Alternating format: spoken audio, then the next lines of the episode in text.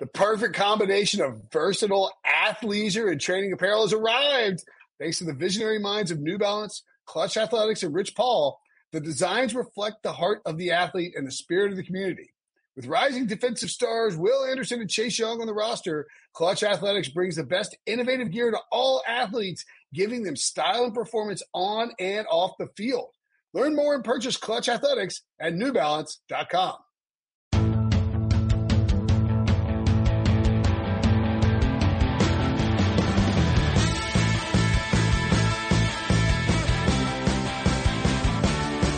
What's up, everybody? Welcome to the Pick Six Podcast, CBS Sports Daily NFL Podcast. I'm Will Brinson. I am your host. We did AFC free agency grades yesterday, or Tuesday, Wednesday, March 25th. It's time for NFC free agency grades. If you have a specific team you would like us to discuss more in depth, you can ask us to do so, or a specific deal, a specific player, whatever it is. Go into Apple Podcast, leave a five star review Make sure to download and subscribe while you're there if you weren't already doing that. Leave a five star review and we will answer your question. You can ask questions about um, maybe you want maybe you have parenting advice during a shelter in place situation. For instance, I uh, spent two hours writing the room on Tuesday morning to kill some time. That was very exciting. Do you want to know what that is? I'll I'll tell you, but you got to ask on uh, Apple Podcasts, or maybe Jonathan Jones can ask me because I know he's dying for fun children's games during this time of spending hours and days inside our own homes. What's up, JJ? What's going on, man? I don't have any kids and I don't need any tips. It's just I'm me. Being sarcastic. Oh no. Yeah. But in case like people out there thought that maybe I did and they weren't picking up on your sarcasm, I didn't need to make it clear that I am way too selfish to have children or dogs. Well, I wish awful dry cough for me there. Uh, I wish right now that I was um oh, I, would, I wouldn't exercise. I wouldn't exercise out in the um out in the chilly weather today, and I think it, it got to my lungs. The um, you know, it, like I love my family, but now would be a uh, solid time to be uh, independent, if you will. Yeah, no, it's good. It's good for me. Uh, no, I mean, honestly, as an only child, as a guy who already worked from home, like as a person who really has zero responsibilities in the world, I'm actually like very well positioned, you know, and then also my job is to talk and write about the NFL, which is the only sport that has anything really going on. So like, and I don't say that to brag. I say that to be like, I, I recognize how fortunate of a position I am in this global pandemic. And like, I don't take that lightly that I'm in a, in a decent spot. No, I mean, I, I've been saying that for the past week. It's like, it was easier to transition into this situation because I usually spend this week locked in my house anyway, you know? Right. And, and, so for me, it hasn't been a whole lot different. It's more about transitioning my wife. My mom keeps calling my brother who lives in downtown Raleigh and uh, lives by himself, plays some video games every now and then. I think, uh, she calls him. She's worried about him, worried that, uh, he's alone all by himself in that, in that apartment. Like, mom, you're worried about the wrong brother. Anyway. Do you know up until the numbers are still coming through, but as recently as Sunday evening, there were almost 100 cases of COVID-19 in my county, Mecklenburg County, where Charlotte is located. And in my zip code, there were zero known or identified cases. That's crazy. It's like Wake County is very similar. And this is not a, not to get into a North Carolina Corona uh, podcast. But I mean, like, you know, I, I do feel, I mean, so I left a review mad that we talked Corona, like, or COVID-19, I guess, if you're going to be scientific. JJ is trying to elevate the conversation here. Um, it is, uh, look, it is happening. Like it's a, it's, it's, it's a part of everybody's life. So we're sort of trying to make the pod, shape the podcast around, uh, what people are dealing with in their day to day lives. If, if we, if we do that. And I agree with you. There's like a, there's like a lot of cases in Wake County, but I don't, um, but like Wake County and Mecklenburg are both very, very big counties. That's right. And speaking of, and then bringing, tying this back to football, I was on the teleconference today with Tom Brady uh, and other media members, and he kept talking about the unique challenges that he and the Bucs and the NFL and the world are facing right now. And my question to him, and this is a story that I wrote for CBSSports.com, is essentially, okay, so Brady didn't participate in the last couple of years of OTAs for New England. Obviously, being with the Bucs, he would participate in OTAs. Yes. But more than likely, we are certainly not going to have OTAs as we know it, as we know them, and probably not have OTAs at all. So how are you going to get to know these guys on and off the field? And Brady said, you know, hey, technology is fantastic. Uh, I'm essentially going to FaceTime and Skype with these guys. Uh, hopefully we'll try to get together. But if there is, for example, a shelter in place, uh, in the state of Florida, if this continues the way that it's going, I don't know how he and Chris Godwin and Mike Evans or five to 10 of his pass catchers are going to be able to quite literally legally get together. They, they, it will not be. They will not be able to legally get together, and certainly will not be able to share it on the gram. I, I think I, I do. I do, and I'm. I consider myself fairly optimistic about this whole situation, but I do think that there's a pretty good chance the first time these guys get together will be training camp. And yep. if that's if that's the case, and that, that's enough time to get prepared for a season, but it's still it's not easy. Uh, if, if that is the case, then I think that what you can end up seeing is maybe the the Buccaneers. I mean, the Buccaneers starting out slow on offense, and I mean, imagine being like Chris Godwin, who's a very good player, but not like a Mike Evans star player, and like you're spending I don't know six or seven hours a week FaceTiming uh, into uh, with with the greatest quarterback of all time. Like it'd be kind of it'd be kind of weird, right? It would be weird. I think that you're absolutely right. The Bucs could start off slow. I think the Colts could start off slow. I think that they're better positioned than other teams in that they do have Tom Brady and Philip Rivers, respectively, that will at least understand and be up to speed on terminology. Uh, you know, I, I, I worry obviously with teams that are going to have new quarterbacks that are not veterans. I worry about uh, so Cincinnati, obviously, Miami, um, and then I start to worry about teams with quarterbacks going from year one to year two, like in Arizona, or year two to year three, like a Buffalo. I know Lamar Jackson just won NFL MVP, but still, year three is a crucial time for young quarterbacks. Um, but the teams they are, they are they are very lucky that the coaching searches broke the way they did. Yes. And that they didn't have either of their assistants poached because everybody thought that um, you know we might see Greg Roman get a head coaching job and uh, Don Martindale. I mean, like you know they could have easily lost both of their assistants and they would be in a weird spot right now. Instead, they have a lot of continuity. A lot of continuity, and so I just wrote uh, for .com about how continuity is going to be key, and I can you can sort of identify eight to nine teams that kept their head coach, their OC, their DC, and and their veteran quarterback. Right? You, I, I don't know if I, I, you probably didn't listen, and it's fine. I'm not offended by any stretch of imagination. I don't know if you listened to me and Jason La Canfora yesterday, or no, is it? Yes, it was yesterday's podcast. But um, we literally were talking. Like I have it written down on my pad here. I'm like continuity rankings. Because I think yeah. that's the key is like OC, head coach, quarterback, and then offensive line to a degree. And like if you can, if you have all those pieces in place, you're probably going to be a pretty good offense this year if all those pieces are transitioning from year one to year two. So what, what teams were on your list? Then we'll get back to t- some Tom Brady. So like my teams, if I'm picking like eight or nine, number one at the top, is Kansas City Chiefs. Uh, they they were very fortunate, uh, to keep Eric Bieniemy, where I think a lot of, uh, teams who needed a head coach have made a mistake. You look at the Titans and they have their whole crew back together outside of right tackle Jack Conklin, who they were anticipating they'd probably have to lose as well. So just going quickly down the list, I got the New Orleans Saints, adding Emmanuel Sanders, like adding a wide receiver, especially a veteran wide receiver, sort of a plug and play guy. Like I don't think that that's especially somebody deal. who doesn't need to be the number one, right? Like he that's doesn't. I mean, yeah. That's exactly right. Uh, I got the 49ers, even though they lost Emmanuel Sanders and DeForest Buckner, like they still have Kyle Shanahan uh, and Robert Saleh. Um, the Eagles, okay, so they did lose their offensive coordinator, but Doug Pederson's the offensive coordinator. So like, it's all good. Uh, I got the Packers, the Seahawks, and then so far I've named only playoff teams from last year. Hmm. Uh, but there are two teams that did not make the playoffs that I see continuity with. Number one are the Atlanta Falcons, uh, and number two are the Las Vegas Raiders, who, you know, they're not the Oakland Raiders, so that would sort of be the antithesis of continuity. They have literally relocated.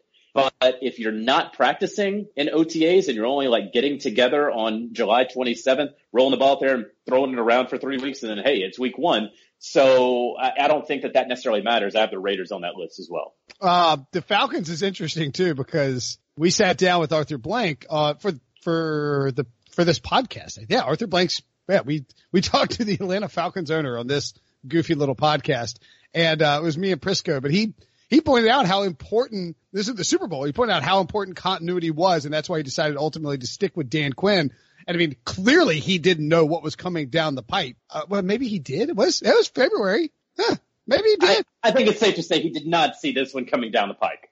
Yeah, probably not. But I mean, like, you know, it's nuts because my, my, um, a friend of mine was talking about how he's like, yeah, I watched that, uh, pandemic video on Netflix. I, I haven't seen it yet, but he's like, talk about ahead of its time. I was like, well, it was released on January 22nd. Like Corona was already in America. Like there were already cases of COVID-19 in the U.S. It's oh. just, you know, it's just crazy. Like how, like when it hit, when it hits the accelerator, it hits the accelerator. Like I, I don't think anybody was seeing this coming. I mean, if the Super Bowl, we're walking around in Miami, I mean, hundreds of thousands of people are just walking around Miami. You're sharing Ubers. You're flying in planes. You're not even thinking twice about it. You know, you saw a bunch of people in masks at airport and stuff like that. But I mean, it wasn't, I don't know. Like it's, it's, it, it, it's, it, the acceleration process is, is wild. I doubt that it was on Arthur Blank's mind, but maybe. Yeah, I doubt it as well. But, uh, yeah, I, if, if it were on his mind, uh, and he played the stock market, he would probably be crushing it right now. That's correct. But, and, but I guess my point is that like the Super Bowl was, uh, seven or eight weeks ago. It was right at the front Six. end of, of America with it, right? Like it might have even. All right? It was six weeks ago. It feels like it was six years ago. Oh yeah, no, it really does. That's that's I guess that's what my point. So uh, back to Brady, and I, I like that list of teams, and I agree with that list of teams. Back to Brady. Um, you were on the conference call. I caught the front end of it. I had to go and get some exercise uh, during the rest of it. Let me let me ask you. First, I want to know if Tom Brady had signed with the Panthers, would you have said "Welcome to Charlotte, Tom" when you asked your question on the call? yeah, I would have. Why wouldn't I have said that? I don't know. I mean, no, I mean, like the first two questions, like, "Hi, Tom, welcome to Tampa." It's like, like yeah. I mean, sometimes it, it feels a little bit hokey, you know. From a, I'll tell you this, Will, like as a former beat writer, check out Max. Right. I, I know, I know. Like as a former beat writer, especially when you have these conference calls, like you're you're trying to kind of wave the flag that hey, you're here I am. Uh, I want to be presentable right now, but you're also going to hear from me and see me around the locker room every single day. So I want to make an impression, but I don't want to be too goofy in front of everyone. Right. Uh, and so that's just my experience from a conference call. So yeah, a lot of times like, hey, you know, uh, because you want him to know I'm not just some random Joe at another city. Like, yo, you're going to be dealing with me every day. Of course, and, and, look, I think it was Greg Auman and Jenna Laine who were the first two questions. I'm not, and I'm not making fun of him. I just thought it was, I think it's funny. It's like, welcome to Tampa, Tom. And then like the next question is like Sam Farmer. It's like, uh, hi, Tom. Sam Farmer is like, hey, Tom, hey, Sam, how's it going? What's happening? How are your kids? That's right.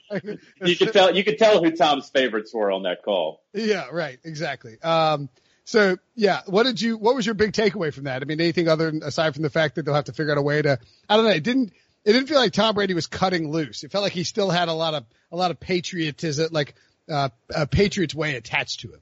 Yeah, did you almost say patriotism? Yes, um, well, yeah, we not knew, what I was going for. We knew that he wasn't going to like tell us anything, right? He's never been super uh, revealing in really any conversation, and it certainly wouldn't happen in a you know 50 person conference call televised on CBS Sports HQ. Um, but what I was intrigued by was, you know, I wanted to know a lot about the process. And I had, you know, five questions written down. And depending on when they got to me in the queue, uh, you know, okay, so the top two questions had, had been asked. Or I thought, you know, one of my first questions was, Hey, you clearly have been planning for this, for the possibility of you no longer being a New England Patriot for at least a year. Uh, when did, when and how did the Tampa Bay Buccaneers come into focus for you? And very early on in the conversation, he had said once or twice, like, I'm not getting into the particulars of a process, you know, and the detail. And so I went ahead and I canceled that question because it was just going to be a wasted question. And, but he kept repeating, you know, a half dozen times, unique challenges of meeting everyone and getting the rhythm down. And so I wanted to see what his plan was for that. And he, he obviously divulge that to a point. As far as the most revealing or enlightening thing, I think the one nugget out of all of this, because he was not going to throw any shade on the Patriots organization, was that we knew that he met with Robert Kraft in his home the night before he made his announcement that following morning, but that he like conference called Belichick in right there. Like I, I found that to be the most interesting. Oh, he com- did he say he conference called Belichick in with Bob Kraft? He he said that it, it, he basically said I was with Robert and then we called Bill. was a sin, was, was, and so like, okay, so they all had that together. So he didn't like call Belichick and then go over to Bob Kraft. He went over to Bob Kraft, told Bob, and then he called Belichick and kind of did that together. Okay. Interesting. I think, uh, and I don't want to belabor the Brady point because we have lots of Brady stuff to talk about, but I, I mean, I do, it is fa- like the dynamics of all of this are fascinating and they're going to make for an incredible book at some point in time. Um, I am of personally of the opinion, JJ, that Bill Belichick basically made it clear to Tom Brady that he was not going, that he was, this was, he was a, he was making this year a year early instead of a year too late and that he had been given the power to just make the quarterback decision and that he is moving on from Tom Brady. But the Patriots and Bob Kraft and Bill Belichick allowed it to look like Tom Brady was the one who, who left. Like they, they did not want, they wanted to be magnanimous about it. They didn't want him to feel like he was being kicked to the curb or to, for it to look publicly like he was being kicked, kicked to the curb.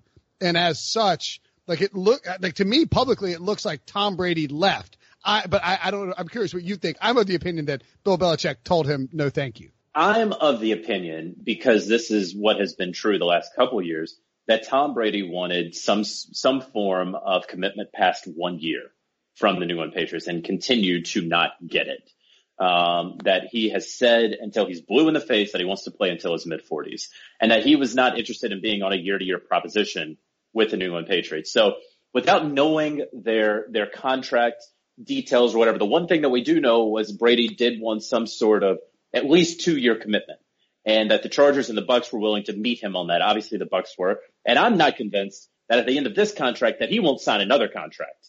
Uh, that was another question I had for him, but I knew that he wouldn't answer that question, right? He's just going to say, I'm focused on the now. Well, when, when, I get to 45, I'll get to 45. But he said he wants to play in, uh, into 45 and this contract takes him to 44.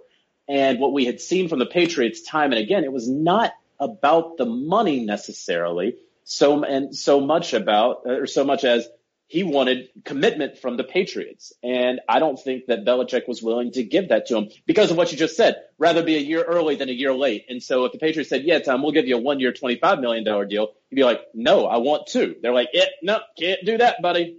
I, I not, I, I think that's, I think that's basically what happened. And, you know, you hear this, I think he wanted collaboration too. Like you, you look at his sponsorships, Uggs, uh, Under Armour, you know, he is, uh, he is not somebody who just takes cash from them and then, you know, shills the product. He is an invested partner. And I think he wanted to be that with the, with the next team that he went to. And he, he's not that with the Patriots. I mean, like he's an employee of the Patriots. And now with the Buccaneers, he feels like, uh, sort of an invested partner who is working with Bruce Arians and Jason Licht to figure out the offense, to collaborate on the roster moves and all of that. So I think that was sort of something like creative control. You know, like when you're sure. You're, I also think. Go ahead. No, I mean it's like um, you know, like you, you used to work at with uh, Peter King at, at uh, SI. He'd been doing this for a long time, and he wanted his own site. You know, like you yeah. want like when you've been doing this for a long time, at some point you want creative control. You know, like Bill Simmons started his own, I mean, know, there's all, but you, you started his own site. Like you get the point, like, like if you've been doing it for a long time, you've been successful, you, so at some point you want creative control. And that happens in almost every industry, including apparently football. I think that that's a fantastic point and that may be, uh, paramount to what I'm about to say. Um, and that is, you know, the Bucs are a reclamation project. They're a team that, uh, I've said this before, not on this podcast, but literally the last time they were in the playoffs, Will, George W. Bush was in the Oval Office. Wow. And, and it's been that long. And I wonder if Brady, we've all, what we've all talked about, was it Brady or Belichick, right? Uh, that, that was the main reason for this dynasty. All right. Now let's see what Brady can do. Now let's see what Belichick can do. I'm not entirely sure it's a major coincidence that Brady went to a team that in a dozen years hasn't been to the postseason. Like I do think that there was some allure that like, okay, I'm Tom Brady and in two years I can take this franchise that has been moribund for uh, a dozen years and turn it around and flip it. And they do have pieces in place and I can be that last puzzle piece. I do think that that played to the human ego uh, a little bit.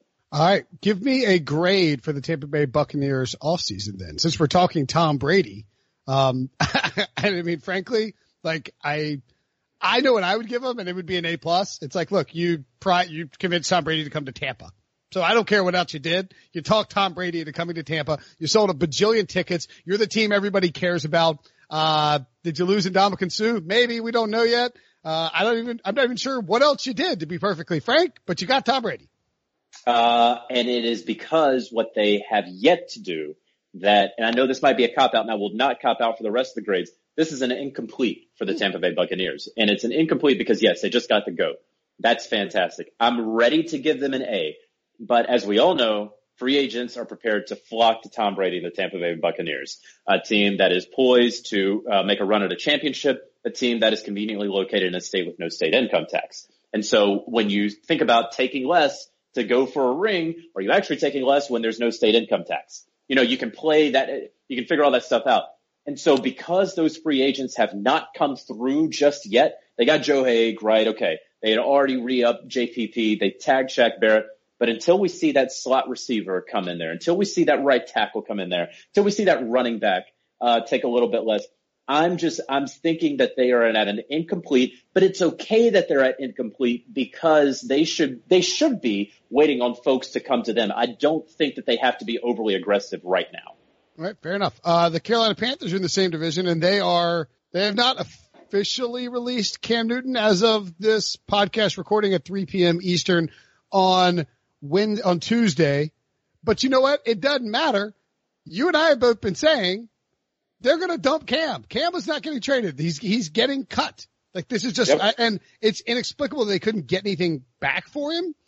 Um, but I, so I'm curious, what did you think that much ado was made about uh, nothing on Tuesday morning? When and I don't, want I'm not impugning Adam Schefter's reporting because I think the important distinction that Adam Schefter made when he tweeted something was the Panthers are releasing Cam today. Like the timing of it is interesting, but like he was getting cut. They can't get anything for him because nobody can right. check it out. No, he he was always getting released. I, the the news is that it's apparently going to happen. Uh, let's say t- Tuesday. Um, that's the, that's the only bit of news like it, that it happens that it is going to happen is not news in terms of and you know that's also a quick aside right well that's kind of the, the one of the sillier things in our industry that we're all all very guilty of, right? We're both raising our hands on this. Like, hey, a, eventual outcome that we have all been saying is the uh, certain outcome just happened, and now we have to all say the exact same things that we said last week when we were preparing everyone for this outcome. Now the outcome has happened, and we have to say the exact same thing. It it it, it just happened with Cam Newton. It just happened with Tom Brady. Like we knew Tom Brady was going to the Bucs.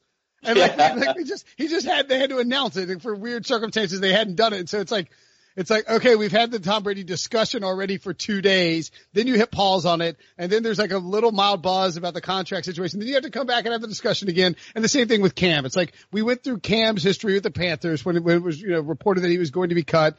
Although there's been some, and again, I'm not, uh, you know, I'm not going to name names or anything like that, but there was some interesting reporting about Cam dating back to the combine where there was at least a, uh, discuss, like Cam's going to be the Panther starter? Cause like I don't need it. So yeah, I mean like it was like, no, that's not, that's nothing, not nothing had changed at the combine. Like, and I literally, I went on, I went on HQ that day and I was like, the news about yes, Cam remember, today. I remember, I remember you, I remember your hit on there. You were like, eh, no.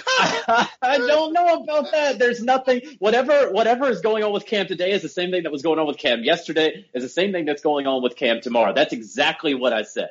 And, and it was because I knew that it was more likely than not that Cam would not be the starter for the Panthers in 2020. Uh, and what I had been reporting. So in terms of the Panthers grade, you lose Cam.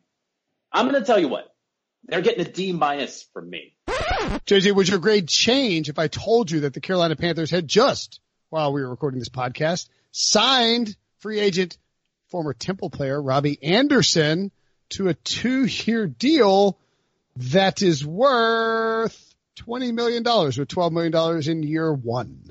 Uh, it would change. I had them at a D minus. This upgrades them to a D. Uh, I had them at a D minus because I do not like them getting too good of a quarterback in Teddy Bridgewater. They should have been aiming for someone on a Blake Bortles like level, uh, so that they continue to tank into 2020. However, Robbie Anderson, now they do have um, a legitimate complement of, of good wide receivers, you, uh, a number one wide receiver. I can't believe the Jets didn't try to bring him back on.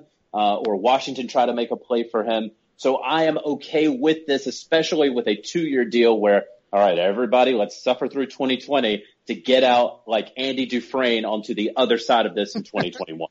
yeah, that's, that's fair enough. I don't love the price tag, but I guess 10 million a year is not crazy. Like if they broke in the bank for him, it almost feels like he's doing his old form. And by the way, they signed Philip Walker, of course, from Temple as well. It almost feels like he's throwing some of his boys a bone, but that's not unusual. You know, we talk about the Bills and the Giants bringing Carolina guys up, et cetera, et cetera. So, uh, yeah, Robbie Anderson, maybe slight bump up, maybe slight bump down. Either way, shouldn't be a huge impact.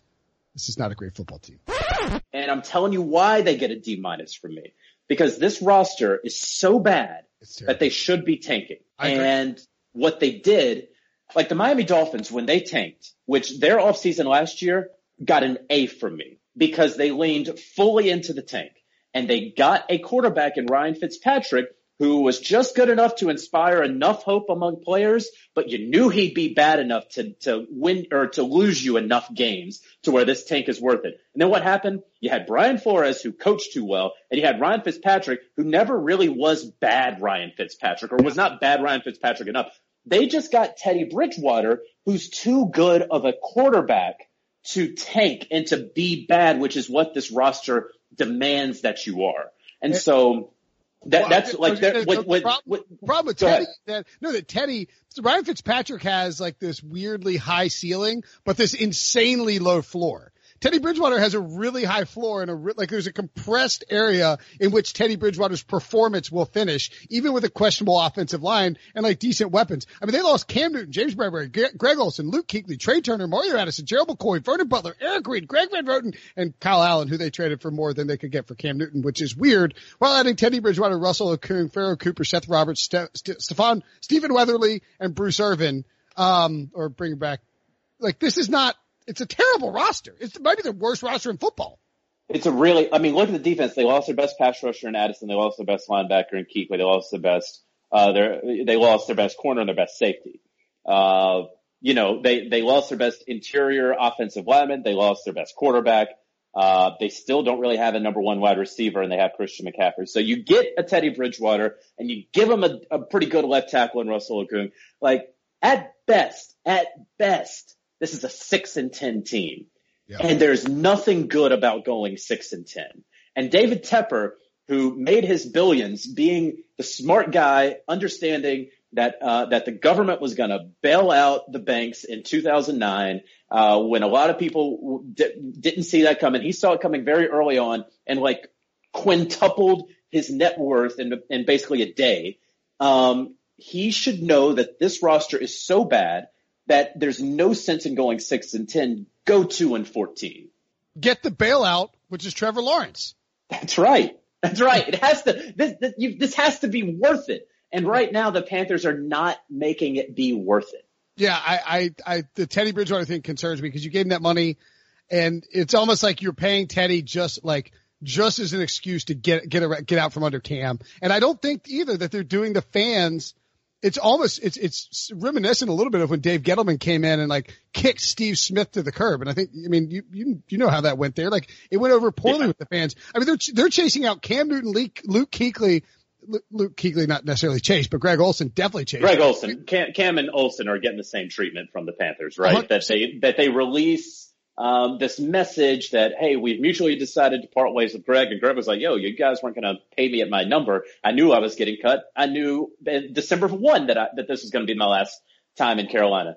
Cam, we've granted permission for him to seek a trade. But Cam doesn't want to trade. Cam really likes Charlotte and he likes it for any number of reasons, including selfish reasons that he knows that he won't be the starting quarterback of the Atlanta Falcons, uh, where his home is. Uh, and so this is the closest franchise that he could possibly be to Atlanta, to his home. He loves Charlotte. Charlotte loves him. He has his way here. Uh, he's been able to run the place for a decade. Now he's going to go somewhere and he's going to take his, his production crew and, and they're going to have all this access to whatever locker room he pops into next? No. You think that he's going to get $20 million the next place he gets? No, He goes, no. Like he had it really good in Carolina, and Cam realized that. And so when he's like, grant permission to seek a trade, I don't want to go anywhere. Yeah, yeah, yeah. I'm not, I'm not getting a trade. Please, I'm, I will be the, he's like, you know, told CBS Sports Radio, I will absolutely be the, uh, be the Panthers starting quarterback. That's clearly not the case.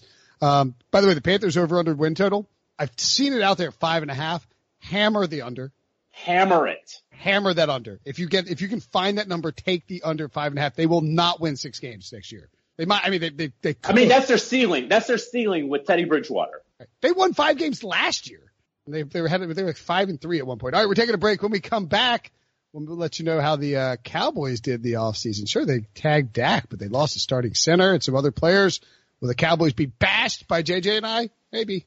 The all new Hyundai 2024 Santa Fe is equipped with everything you need to break free from the dull work week and embark on an adventurous weekend with your family. The all new Hyundai Santa Fe's features like available HTRAC all wheel drive, standard third row seating, available dual wireless charging pads, ensure you can take on any adventure. Available HTRAC all wheel drives, you can take on the dirt trails and kick up some mud. Standard third row seating so your whole family can experience the thrill together. Available dual wireless charging pads so no one gets stuck in the great outdoors with a dead phone. Whether you're tailgating out in the dirt lot, Carter Finley, shout out Carter Finley, or whether you're whitewater rafting, taking the entire family on an adventurous trip. Maybe you're out camping in Mount Rogers.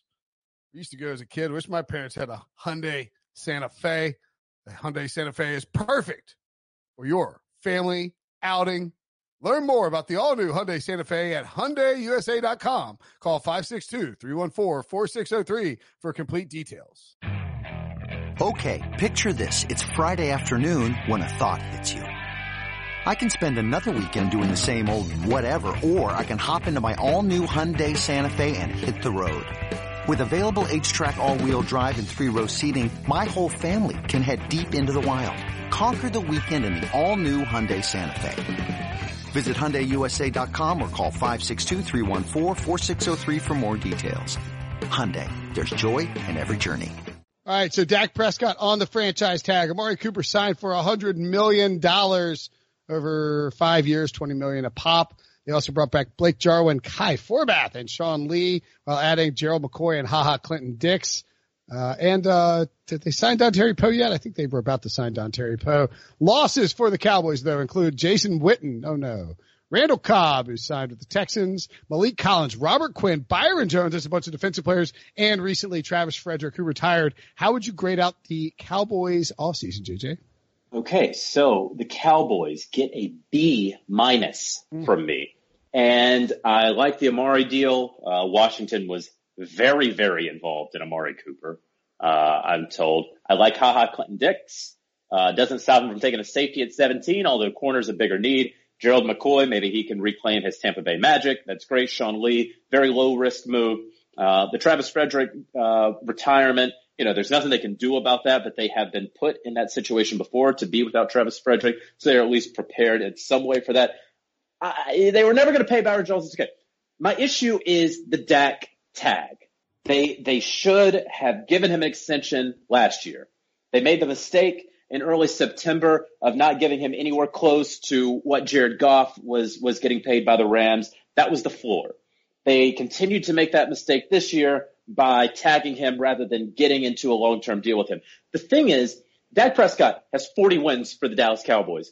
If you do the math on the 40 wins uh, divided by how much money he has made from the Dallas Cowboys in his career, that's $122,000 per win. That's all that the Dallas Cowboys have had to pay. You owe Dak Prescott back pay. Yeah. You need to pay him. And here, and the thing is, the salary cap's going to go up, as we all understand. The TV contract deal in a couple years is going to spike the cap even more. And so each year that you wait to pay Dak Prescott, it's going to hurt worse and worse. And so they're, they're okay for 2020 right? It's not about free agency for the 2020 season. It's about free agency for the good of the of the short and long term of this team. And by not getting a long term deal done with Dak Prescott in the past year, that's going to come back and bite the Cowboys.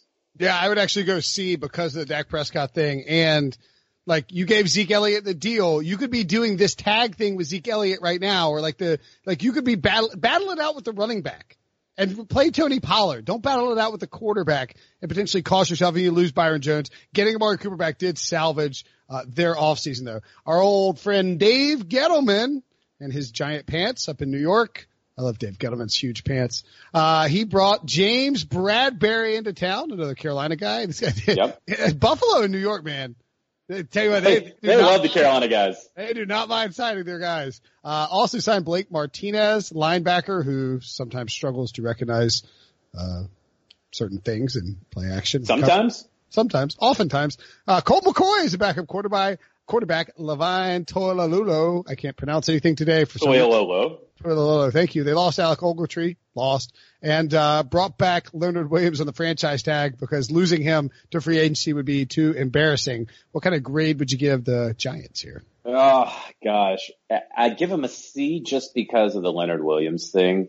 More, I, I love the. It'd be higher if they hadn't screwed up Leonard, the Leonard Williams thing. Correct, correct, and and honestly, like you know, the Giants made a ton of moves uh, last year. They're they're they're banking on the the youth movement that they have there. So okay, like you want to see those guys through. You're you're not ready to cast them aside. All that stuff's fine. If you don't think that you have to make a ton of moves, I'm okay with that. It's just and and the James Bradberry move is a fantastic one, and they paid him a very fair rate. Um, I just don't really like the Leonard Williams deal or, or the tag whatsoever. No, it's a disaster. You get the, the only reason you tagged him is because you gave up a pick for him. If he'd been That's on right. the roster to begin with, you just would have let him hit free agency and tried to resign him. But Dave Gettleman knew he would get skewered for not for not for not getting anything for like letting him walk after giving up that pick. And then the thing with the Bradberry, I agree, it's a fine deal. It's just weird that he rescinded the tag on Josh Norman drafted Bradberry, talked about how you don't pay corners, and then gave James Bradberry a huge deal in free agency. I think Bradberry's a good player. It just uh, doesn't fit with necessarily with Dave Gettleman's philosophy. It makes me wonder if the computer folks are having their uh, having their way up in uh, up in uh, New York. For the Eagles, they traded for Darius Slay, a very nice pickup. Added Javon Hargrave, solid. Jatavis Brown, Will Parks. They lose Malcolm Jenkins. Cry yourself to sleep. Debo.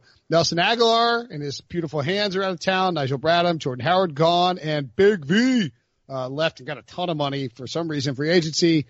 Why would you grade the Eagles? I'm going to give them a B. Okay. I'm going to I'm going to give them a B. I'm going to give them a B because Okay, they, a harsh, part, harsh grader, and I like it. It's good. Well, I'm, I'm going to tell you what. There aren't many A's that I'm going to give out, and we're talking about NFC teams. Like the only team that I can really think of that would get just a solid A and nothing else to say about it, the Arizona Cardinals. Okay. Um, and, and so I'm giving them a B. Uh, I love the Darius Slay pickup. They absolutely had to upgrade that secondary. They gave up a league high 11 deep passing touchdowns last season. Yeah. So getting a guy like him uh, and, and, paying him and trading for him, that's a totally fair thing to do.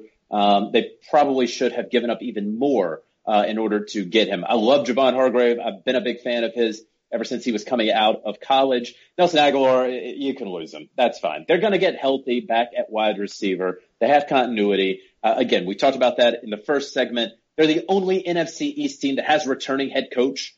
Uh, so yeah, I, I'm, I'm cool with what the Eagles have done.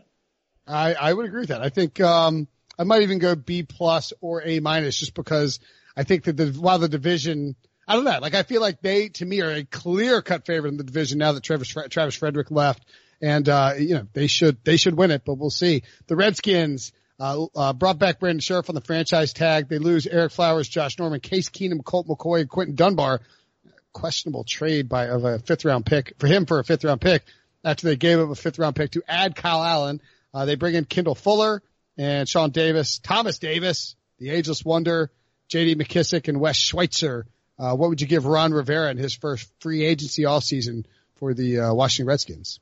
C plus gave up way too much in order to get Kyle Allen a fifth rounder. Like, it's ridiculous. Cam Newton is free, but Kyle Allen costs a fifth rounder. Uh, yeah, and you know what? There's some politics involved with that, right? Because you can't, if you have Dwayne Haskins or if you have any first or second year quarterback, you really can't bring in a Cam Newton. That's just going to completely ruin the guy's confidence. So I, I, do kind of get that, but a fifth rounder for Kyle Allen is a lot. They probably should have gotten more for Quinton Dunbar. We're waiting to see what they're going to get for Trent Williams. I, I've been told they are not at a hard, steadfast second round pick. They're willing to work with the team. Give us a third and give us something next year. Okay, we can talk. So we're going to see about that. But then also, who are their wide receivers?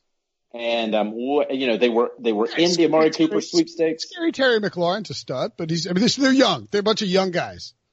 So I mean, they were in the Amari Cooper sweepstakes for a reason, and we know at pick number two that they're going to take Chase Young. I'm yep. just I'm I'm wondering where they're going to get receivers. And they don't have a second round pick because they gave it to Indy to move up to get Montez Sweat last year, which in hindsight, uh, you get Montez Sweat, good player, but looks like a disaster. You can't give up your second round pick next year and then be the second worst team in football.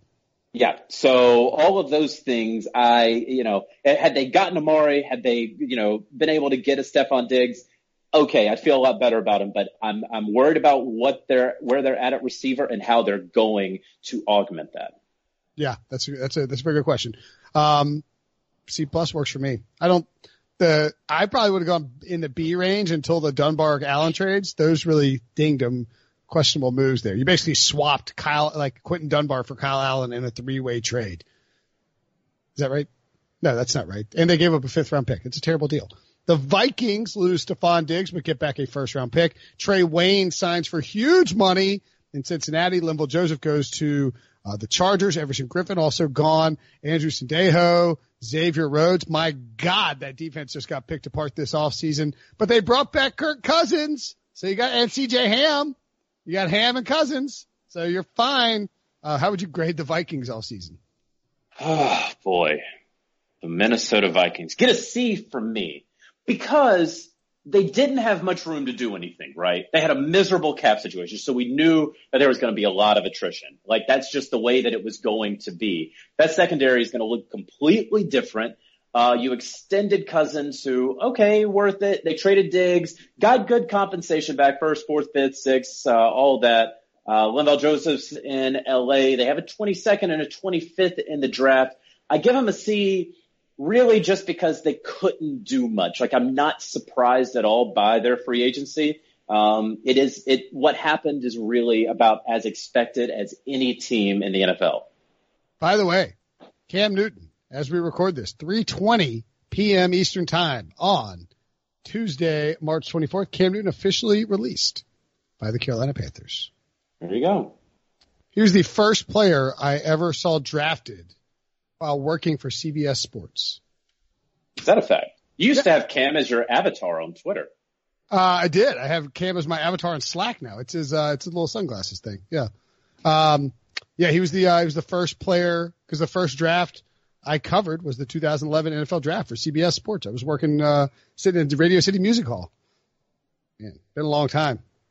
Has been. I didn't know who you were at, like back then in, in 2011. So you thought I was Cam Newton? Well, like, and I never, like, I, I couldn't blow up the photo for whatever reason. And so I couldn't, and Cam was like wearing glasses and I couldn't necessarily like a hundred percent say that was Cam Newton. And so I just thought that Will Brinson was like this cool looking black dude. And boy, I got to tell you what, Will, I was really disappointed. That's like, uh, I mean, I told Ryan Wilson this. I definitely thought Ryan Wilson was a, uh, just a Caucasian like accountant moonlighting as a blogger for like two or three years, uh, before, cause he didn't have a profile pic on Fanhouse when he was writing. Um, and then, uh, as it turns out, nope, he's not. No. I'm not a cool looking black guy. Just a no. short white guy who plays tennis. Until you have shelter in place. No, nah, I'm gonna. You can actually you can get out to exercise. Can you? I think it's just like a walk or a run. I don't think it's like actually going out there and playing like competitive sport. Well, you can hit the ball machine. Okay. I'm gonna give it a shot. We'll see what they they're, they're gonna come and get me on a private property. Please get out. Yeah, yeah, they're gonna issue you a citation. It's a misdemeanor. That's how this no, works. it's not a misdemeanor. Get out of town. What do you think it is? Misdemeanor for playing tennis? Come on. I'm not saying it's going to be a felony, but yeah, well, I'm sorry. nah, I'm going to be picking up to go food and, uh, at the, uh, at the university club here in town. Actually, you know what? I'm not going to tell, there might be Raleigh cops listening to this podcast. I'm not going to tell them what my plans are. Um, anyway, Cam Newton, end of an era, crazy to see. And, uh, so we'll see where he lands. Where, where do you think he'll land, by the way? Do you buy the Patriots hype? A little bit. I think it's going to, Uh, if it, if it has to be sooner or later, I think it's going to be later. I think that everyone is chilling on the veteran quarterbacks that are available right now for a reason. I think that Andy Dalton can be had, uh, uh, on the open market that a team doesn't have to give any trade compensation for him. I think that everybody wants to wait and see with Jameis Winston and how he re- recovers from that meniscus. I think that Cam Newton, while he passed a basic physical reportedly this week, uh, you roll the ball out there, he's not going to be playing tomorrow. And so if you don't have to make a move, then you probably that's a great point the meniscus for Jameis Winston. I didn't even really process that. Yeah, Like, like yeah. that- that's another like you if you again with Cam and Adam Schefter of ESPN reported that uh, Cam had uh, went uh, underwent a uh, physical with uh, the Panthers and his team helped to arrange in Atlanta on Monday, and that everything went fine. He's looking forward to get back to work, and that's that's great.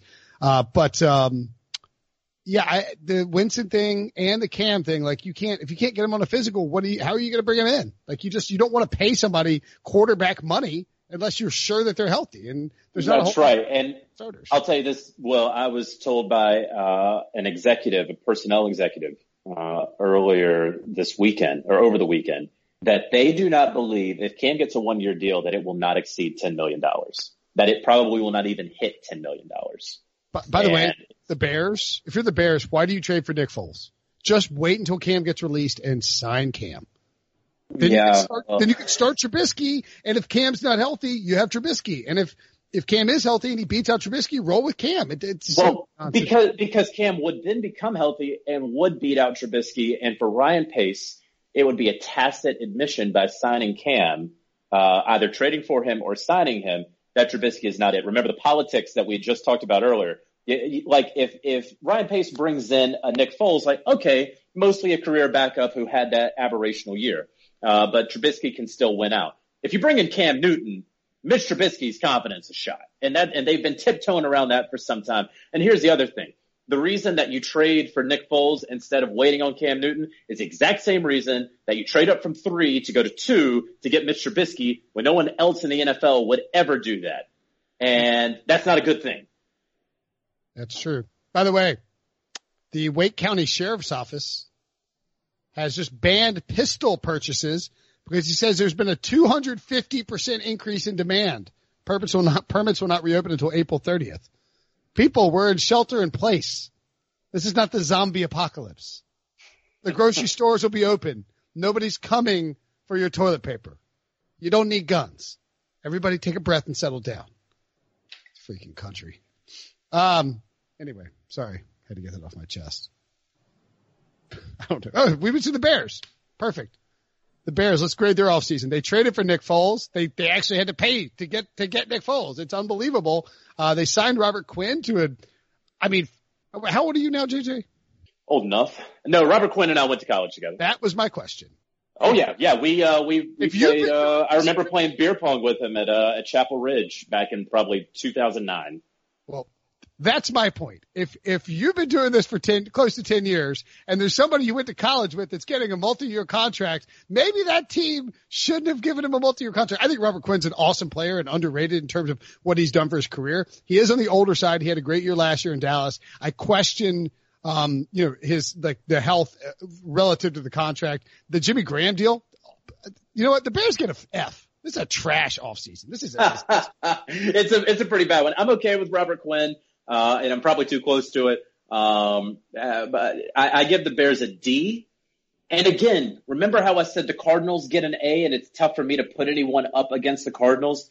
It's really hard for me to put anyone on the F level when I have the Houston Texans at F. that's that's Right. that's- like I can't give the Chicago Bears the same grade that I gave Bill O'Brien.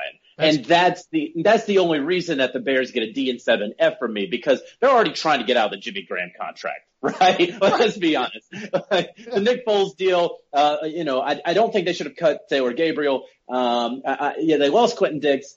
They have two picks between one and one thirty nine, and they have zero in the top forty. So I I don't like it. I don't like it at all. I give them a D, and they're they're right there on the F line.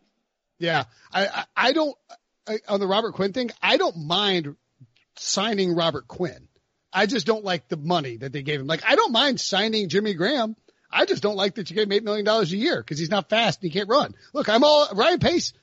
Does Ryan Pace have a North Carolina connection? Jimmy Graham's Gold, Goldsboro, Robert Quinn, Mitch Trubisky. Interesting. It is very interesting. I don't believe that he does though. I don't think so either. Maybe he just likes maybe he just likes flying into our fantastic airports. Raleigh Durham Airport, nothing better. Packers, Charlotte's airport sucks. Although it's gotten better. It's gotten better. The parking's a disaster. The Packers added Christian Kirksey, Marcedes Lewis, and Ricky Wagner. They lose Brian Bulaga, Blake Martinez, BJ Goodson, Jimmy Graham, and Kyler Fackrell. Uh, eh, not, this is not the spiciest offseason, but that's okay. They went big last year. They went big last year, so I'm giving them a solid B. I like the Christian Kirksey picks up, pickup. Uh, they were in the mix for an Austin Hooper. That clearly didn't work out because he went to the highest bidder, the Browns, but they, you know, they tried. That's okay. I hate losing Brian Bulaga. I hate losing Brian Bulaga.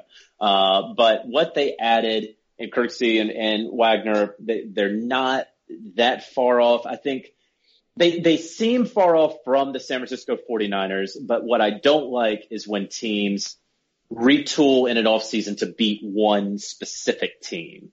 Mm. And I don't know what exactly it is that the Packers have to do in order to beat the Niners and overcome them because they absolutely got trounced twice last year by the Niners. Uh, they clearly, maybe they're just simply a bad matchup. Um, but I'm okay with them not trying to chase that. So I give them a B. That's fine with me. I, it's just not the, it's not spicy. Just, I don't know what you give them. Like you can't bang them for a bad all season. The Lions, uh, you can bang though, cause they got, yep. Yep, this is uh, interesting. Jamie Collins, Desmond Trufant, actually $11 million a year for Trufant's not crazy. Hala Palavini Vaitai. Did I do that right, Debo? Nailed it. Boom! Not really, but close enough. How, how, how do you say it? Close, Hala say Tua real quick. Tua Tung Vailoa. I mean, but say it all at once and you're not like spacing it out. Tua Tung Vailoa. You nailed it. Halapuli Vadi Vada. God damn it. Halapuli Vadi Vaitai. Vaitai. Vaitai. Right, I'll get it. Danny Shelton, they added Duron Harmon uh, and Chase Daniel. Uh, they lose they lose Darius Slay, who they traded. A'Shawn Robinson, Graham Glasgow, which is actually a good loss because he got overpaid. Ricky Wagner, J.D. McKissick, Jeff Driskel, and Devon Kennard. This is I don't I don't know what the Lions are doing.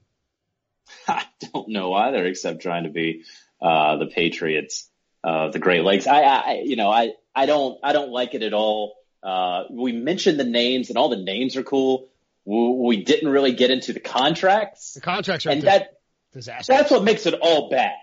Yeah, that's what makes it all bad, or the or the contracts. And I'll say this, and here this goes back to the continuity thing. You have a Matt Patricia who is trying his best to make the the Patriot way happen in Detroit. And you saw, uh, uh did you see what he allegedly said to Darius Slay that made Darius Slay not respect him anymore? It's inexplicable. He he told Darius Slay that he's not elite, that he shouldn't be hanging around better corners, and then uh, put a bunch of film stuff up on him uh, in front of everybody and, and embarrassed him. It's like, dude, you don't have you don't have any wins. Like you could yeah. do that. You got titles and skins on the wall. You got nothing. You got nothing. And so you want to do this to one of your best players and establish this culture, this nebulous idea of culture. What's going to really kill you is if you have no time with these players to establish culture. He's already had time to establish it and he's got what nine total wins as the Detroit Lions head coach and still can't even measure up to Jim Caldwell's worst season as a head coach of the Detroit Lions. Um, and so I think that so many things are working against him uh, and Bob Quinn, including the edict from Martha Firestone Ford at the end of last season that hey, it's kind of postseason or else for you. Uh, and I don't think that uh, that Diamond's going to be made under pressure there in Detroit. Mm.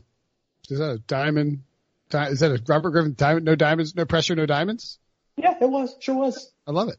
Uh, the Falcons back to the NFC South. They add Todd Gurley, Dante Fowler, Hayden Hurst, Tyler Davidson, lose Vic Beasley, Austin Hooper, Devonta Freeman, Desmond Trufant, De'Vondre Campbell, and Wes Schweitzer. That is a lot of uh, former core guys. They now can claim, JJ, that when they go to three wide receiver sets with Laquan Treadwell out there, that they are the first team in NFL history to start 11, to put 11 first rounders uh, on the on on offense at the same time. So they've got that going for them give me a B for the Falcons. I do like it. They upgraded at pass rusher with Dante Fowler. They downgraded at tight end. Uh, of course, they were never going to be able to pay Austin Hooper, so they go with Hayden Hurst. That's fine. Todd Gurley, I love the way Todd Gurley finished the season. Hmm. Uh, in the in the middle of the year, he had some load management, whatever. But when you see that he was running the ball 15, 16, 18, 20 times there in November and December, like I'm cool with that. I, I did very much like that. Desmond Trufant ultimately like I, I just want him to get his hands on more on more balls throughout his entire career. I wanted him to turn people over. They finally got rid of the Vic Beasley experiment. Um, and so, yeah, I'm, I'm okay with it. I'm giving them a B. Again, I don't know how, how far off they are. Dan Quinn made those staff changes. They have all the talent at almost every level of, of offense and defense. They just, for whatever reason, since the 2017 season, have not been able to put it together. I, I just don't think they're that far off. They didn't have to have a big off season. They haven't so far. They've added in smart places and they've, and they've tried to recreate where they can. I'm okay with it. I give them a B. All right. Fair enough. The New Orleans Saints added Emmanuel Sanders and Malcolm Jenkins to veteran on each side of the ball. They lost Teddy Bridgewater, Eli Apple, and AJ Klein, and they brought back Drew Brees and Andrus Peat on fairly sizable deals, but not outrageous contracts. Uh, they are the best team in the division, we think, unless Tom Brady gets it going or the Falcons click. Uh, what do you give the, what do you give the Saints? B plus. I like very, very, very much like what the Saints did right there. Um, the offense is absolutely absurd. Emmanuel Sanders, that signing sent this over the top, made them absolutely my favorite in the NFC South. His best game that, of I the was year, by the way. Remember, he had that passing touchdown and Yep. a receiving touchdown and a bunch of catches and a bunch of yards in the Superdome. So I love that. Uh, the Saints still have the ability to add another receiver in day two of the draft if they wish or early in day three. Um, the only weakness that they have right now is the middle of the defense. Mm. Like AJ Klein is a very, very solid inside linebacker and he's not flashy. He was never Luke Kuechly in Carolina. Um, you know, they still have Kiko. Okay, whatever. Um, but I'm interested to see in our CBS Sports HQ mock draft. I sent them Kenneth Murray. If you want to send them Patrick Queen, you can. Uh, they're at the 24th overall pick. So I'm willing to hold my breath and say, all right, they're interested in an inside linebacker. They didn't go out and pay or overpay for a Blake Martinez. They want to get somebody early on in the draft. I'm okay with that. But until they do that, I can't give them an A. They're at a B plus. Okay. The Arizona Cardinals, who you have mentioned, they added DeAndre Hopkins. Don't know if you heard about him. Decent little wide receiver. Has done some things well on the football field before. De- uh, Devondre Campbell, Devon Kennard, and Jordan Phillips. They traded away David Johnson, lost Pharoh Cooper, Damiere Byrd signed with the Patriots, and they bring back Larry Fitzgerald and Kenyan Drake, who they put on the franchise tag. How would you grade the Arizona Cardinals? Give them an A. I mean, they got the the trade of the last five years Yeah. in the NFL, getting DeAndre Hopkins, who um, really, inarguably, is a top three wide receiver, and he has been voted the past three uh, successive years as a top two wide receiver in the NFL. I mean, there's a pretty good chance that Steve Keim was like, "Is this? Am I being pranked? Like, what is ha- is it? Is this really happening? Like, this guy wants to give me David Johnson or give me DeAndre Hopkins to take David Johnson and his salary off my hands? Okay, that it was an untradeable contract. Yeah. And he somehow, I mean, they couldn't cut him. They couldn't trade him because nobody in their right mind would take that contract on. And they did. And, and they got DeAndre Hopkins in return.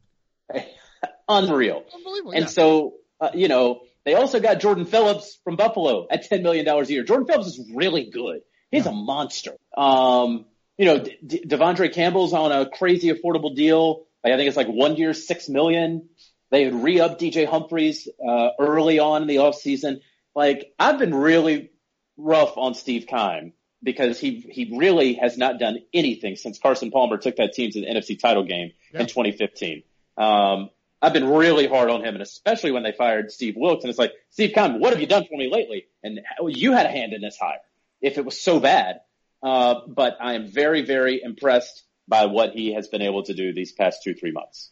I agree completely. The Los Angeles Rams cut Todd Gurley, lost Cory Littleton, lost Dante Fowler, lost Michael Brockers, lost Nickell Robey Coleman. They let him walk, and they cut Clay Matthews. They added on A'Shawn Robinson and Leonard Floyd, the former first round pick, and they actually talked Andrew Whitworth into coming back.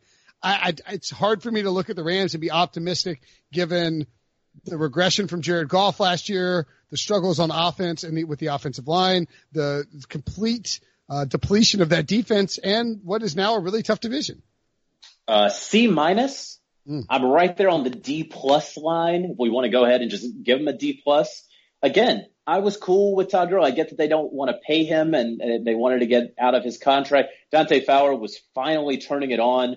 Um, that they were able to get Andrew Whitworth back. Okay, that's that's very solid. That's really the only saving grace here. Leonard Floyd on a far more affordable ten-ish million dollar a year contract.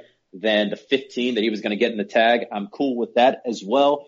Um, but here is the thing for me is they lost Wade Phillips. That's yeah. a huge free agency loss to me. They're not a better defense without Wade Phillips. I agree completely. It's a mistake to let him go. I think, I think the Rams are in trouble. I think the Rams could be the worst team in that division. Yep. The 49ers tacked on an extra pick, number 13 overall. They added Travis Benjamin, uh, recently, traded away DeForest Buckner for that pick, let Emmanuel Sanders walk after giving up a pretty hefty price for him last year. Uh, re-signed Arik Armstead and Ben Garland and Jimmy Ward are returning. I don't know that the 49ers got appreciably better, but I think they still have a very good roster. They do. And like a C so, plus. I don't know, maybe a B minus for like you got the 13th overall pick. I don't like losing DeForest Buckner, but if he's going to cost you 21 million dollars a year, you probably couldn't afford him over the long haul. That's right, and they re-signed Jimmy Ward to to a deal that really kind of protects them uh, in the event that he suffers yet another injury, which obviously he has struggled with. Uh, they tendered Kendrick Bourne and Matt Breida. Um, here's the thing that I want to see from the 49ers. They have two first rounders right? 13 and 31. And then they have nothing until 156. And they absolutely crushed the draft last year, right? With Bosa, obvious. They got Deebo, they got Greenlaw, they got their punter. Like I want to see them get more picks and crush the draft in two consecutive years. And the only way you're going to do that is trading away 13 or 31. And so I do not at all anticipate them making two first round picks. I anticipate them making one first round pick and then parlaying the other one, whether it's 13 or 31 into a, you know, two second rounders or two second rounders and a third, whatever that may be so that they can go out there and do exactly what they did last year that helped them get to the Super Bowl. The Seattle Seahawks, and you're right, they will trade back. You mentioned that on our mock draft show. You're like, I would trade back if I could. If you would let me trade back, I would do what they want to do, but you won't let me jerks. So I can't do what they want to do. Right. The Seahawks added Phillip Dorsett on a nice little deal. Greg Olsen, they picked up some leadership. Uh, if he can stay healthy, so I think he can still play. Bruce Irvin brought him back into the nest. Quinton Dunbar, great trade. Uh, Quinton Jefferson, Cedric Ogbuehi. They lose George Fant and brought back Jarran Reed, Luke Wilson, and then I mean, maybe this is where you go with a partially incomplete grade because we don't know what they're going to do with Jadeveon Clowney. They couldn't tag him. I think Clowney's another guy who, because of the Corona situation, cannot get teams to give him a longer look and to pay him the money he wanted. Uh, it got past the first wave of free agency and nobody was biting and, and trying to give him a huge pl- Aaron Donald plus deal, not surprisingly, and they can't test him out to see if he's physically healthy. So, uh, he's still hanging out there. Wouldn't surprise me at all if he came back to Seattle on like a one year deal to try and see what he could parlay next offseason. Yeah, that's exactly it. It is incomplete for me. They don't have a pass rush right now. Last year they didn't have a single, uh, defensive player who had at least five sacks. That's and insane without Quinton Jefferson and without Jadeveon Clowney, they have no single player who had double digit quarterback hits. Mm. So they need a pass rush. And I have to assume, uh, I know that John Schneider knows that. I know that they are going to get that. But until they get that, uh, this is a completely incomplete free agency for them. And so I know they're doing their dance right now with Clowney. Uh, he obviously is not going to get the $20 million that he wants per year or even in one year. Uh, they may even add in uh, in free agent or excuse me in the draft as well, which I had Yetur Gross-Matos going to them. I think at 27. Um, that makes sense to me. They have to add pass rush because they just do not have it. Yeah, if they can, if they end up getting bring Clowney back on a one year deal, and maybe it's eighteen million dollars, or maybe it's twenty million dollars in one year. I don't, like I don't know. You bring it back on one year, um, you get you get Gross-Matos or somebody like that, an edge guy in the draft, and then L.J. Collier steps up and is actually produces at a first round level. They would have a pass rush, and they would be a very interesting team in that division. All right, JJ, good stuff as always, buddy. We kept you long, but we appreciate it. Great grades, great Corona talk. Stay safe in Mecklenburg, and uh, talk to you soon. Appreciate it, homie. Hello, everyone. It's Micah Richards here. You might have seen me on CBS working on their Champions League coverage over the last couple of years. I wanted to tell you about an exciting new podcast that I've been working on. It's called The Rest is Football. It's me, alongside Gary Lineker and Alan Shearer, two absolute legends of the game.